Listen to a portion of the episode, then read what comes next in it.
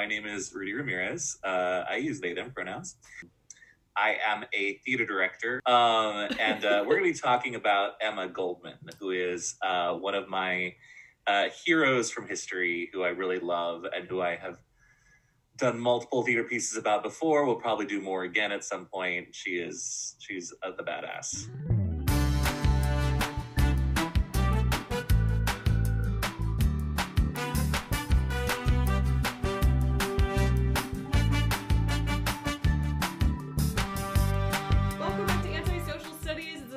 Episode of Emily Learns About, where I get people that are smarter than me and also nerds to come and teach me about things I don't know from history. And so I'm super excited because we have Rudy here. Hey, Rudy. Hey, how's Yay. it going? Oh, I'm so excited.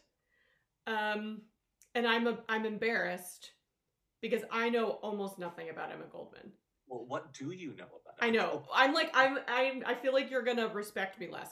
Um, I think I know, and so I purposely didn't look. At, I knew you were gonna come talk about this today, but I was like, I was tempted to go read Wikipedia so I could seem smarter, but then I decided that was not in the spirit of the show. So, I um, she's from the like 19 early 1900s progressive Yes. era. Okay, and then she was like an anarchist, like a socialist, anarcho You're- kind of socialist. Right the first time, right the first time. Anarchist, anarchist. Anarchist. Okay. So she was an anarchist. I don't know if she was an immigrant or if she was, but I in my head I think she's an immigrant. Yes. Okay. is. I was like, oh no, or is has the school system just forced me to think of all anarchists as immigrants? And that she does something probably I think like World War One ish era and gets asked politely to leave. Uh, politely ish. I would go politely ish.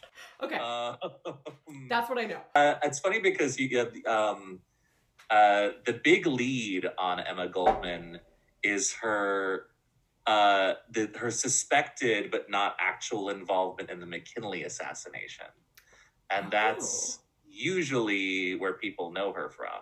Oh, I had no idea she was involved. Or Yeah, yeah, thought no, to no, be involved. She, uh, she's uh, the thing is she wasn't. That's the funny part. um, and but but she was associated with it.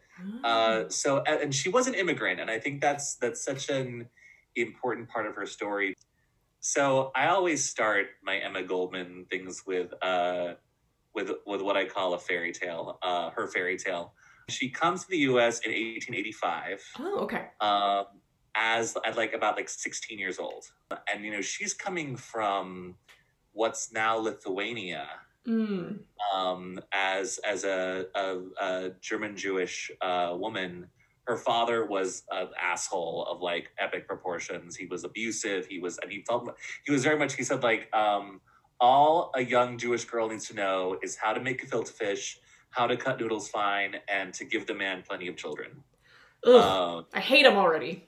Yeah, yeah, no, and uh, and Emma hated him too. Um, and Emma, what I think is amazing is that is that she shows this anarchist spirit from such a young age. Hmm. All right, she she's invited. Uh, she and her sister are invited to a ball, basically a party, and um, and she wants to go, and so, um, but her uh, father won't let her, and so she says, "Well, and I will defy him." Uh, she said that to her sister, and uh, and she saves up money to get herself a new dress to go, but then the dress gets stolen.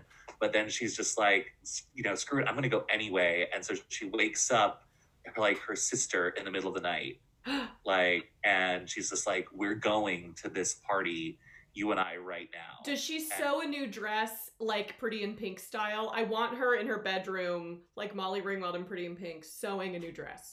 she was, you know, she and her sister, you know, they they were like, you know, these smart, you know, cool young women. Um, and so she goes to the party, Okay. all right, and and she dances all night long.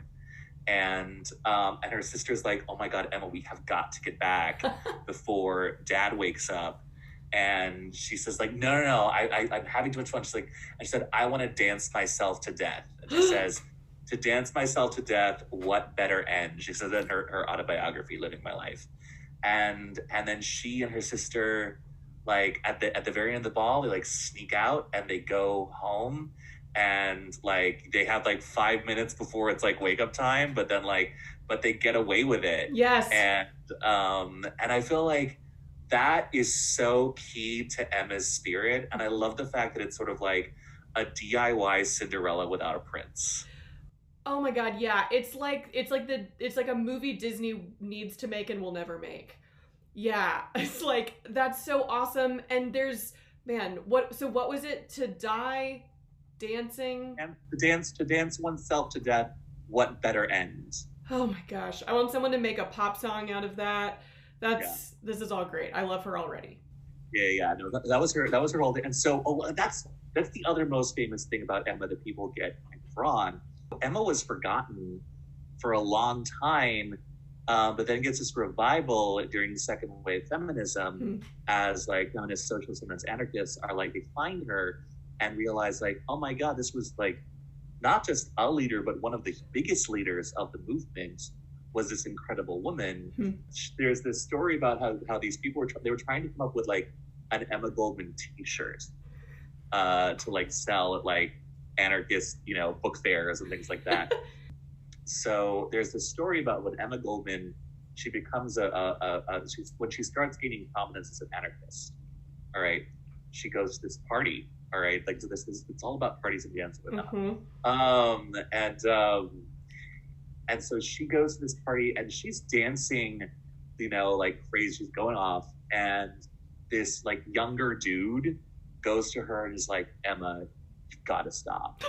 Like, "What are you talking about?" And she's just like, "You, you know, you're becoming like a prominent figure in the anarchist movement. So like, you being you dancing like this." You know, it's you're making a spectacle of yourself. It's not like respectable for a woman to be doing this thing. And she basically says, like, did you not read the label that says anarchism? I was gonna say, I was like, there's nothing more hilarious than an anarchist telling another anarchist, like, you're not abiding by the social structures that have been forced upon us.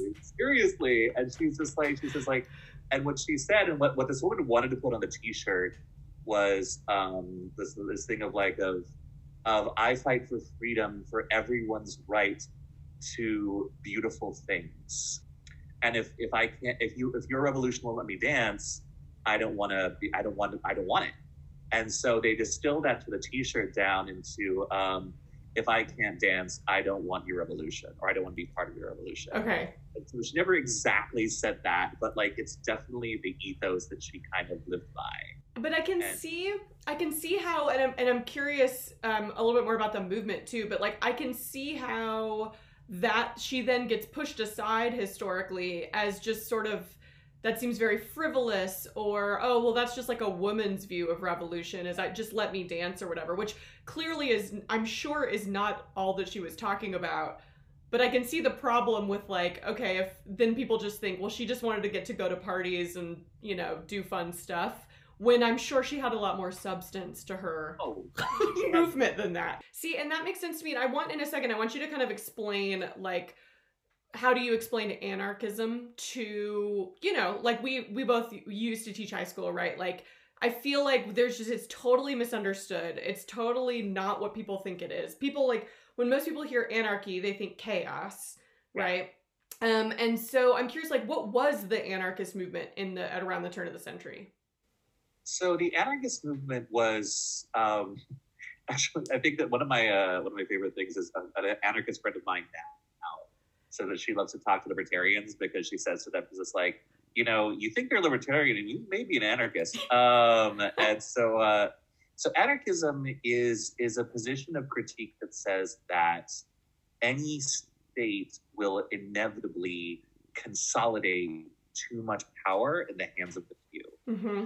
So, um, so what we need is a lot of small local democratic governance, um, and and it's it's saying that anarchism resists the idea of the consolidation of power in any small group, whether it's a state or in capitalism, whether it's the capitals of industry. Right. Um, so like this, this ties together because um, you know her aside from the, the, the ball, her like secret origin story is she goes to she she comes to the U.S. as a teenager.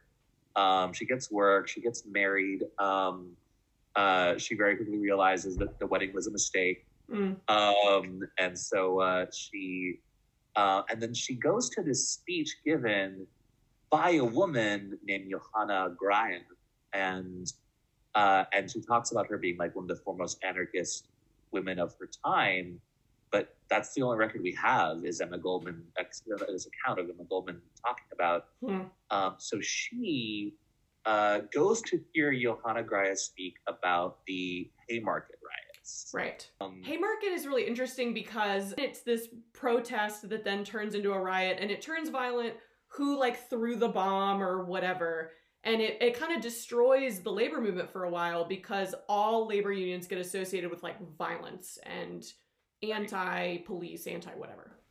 exactly and like and with anarchism you Yeah. know anarchism and socialism and so like so johanna like it, it, she talks about you know the the anarchists who were arrested and blamed for starting the riot it's a state that like they didn't um but they were convenient uh people to blame and so they were uh they were hanged Hmm. uh in, um, in chicago um emma goldman hears this and she is just consumed by this story.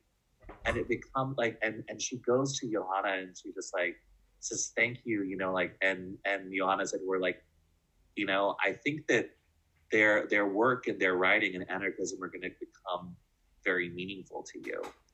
And so you know after this emma gets more and more into the movement and more and more unhappy in her marriage and happy where she is and she's in rochester new york so she decides, she's like, I'm going to, she divorces her husband, she leaves, and she goes, and she's like, like, let's see, she would have been like 17, 18 years old when she's doing all this. Oh, oh, well, Yeah. that's way younger than I was thinking. Okay. Oh, yeah. Oh, yeah. No, no, no. no. That's awesome. She's like, you know, it's like we, we forget that that's when people were getting married.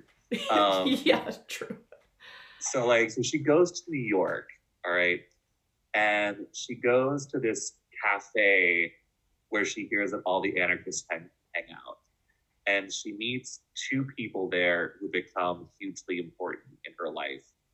Um, one is this guy Sasha Berkman, um, and she like she's struck by him because he's like eating like a horse, like he's just like eating everything in sight, um, and drinking like lots of really strong black coffee and she meets uh, Johann Most, who is the editor of an anarchist uh, newsletter called Die Freiheit. She and Sasha become friends and then lovers, hmm and then she meets, uh, I think Sasha's cousin Fedya, um, and and she starts having these feelings for Fedya as well Ooh. and you know and and then finally like Fedya and Sasha and her all talk and they're like well we're anarchists why are we like why why are we letting monogamy constrain us Whoa. And so she becomes like lovers with both Sasha and Fedya Wow. Um, she really was born in the wrong. She, man, if she could have lived in the 21st century,